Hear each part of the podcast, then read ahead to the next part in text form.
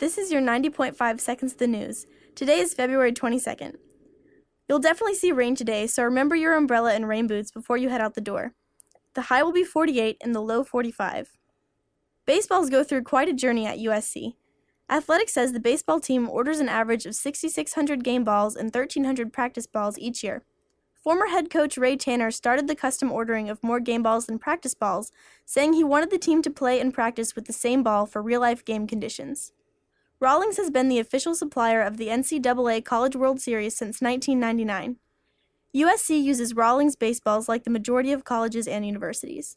Once shipped from China to St. Louis and then to Columbia, the balls are stored for the year at family owned TNT Sporting Goods. Carter Ellis Jr. has been working at the store for over 20 years, and he alone gives permission for balls to head to the ballpark. Energy expert Elwin Roberts says that business as usual is not going to cut it. He says that as the country moves forward toward energy security and sustainability in the coming decades, its best hope lies in improving energy production technologies and shifting toward reliance on a mix of fuels. A USC visiting professor in mechanical engineering, Roberts spoke on his recent paper about present state and future perspective alongside a panel of experts in various fields of energy. Head coach Chad Holbrook wants his team to have more fun. He says he doesn't think they were as relaxed as he wanted them last week.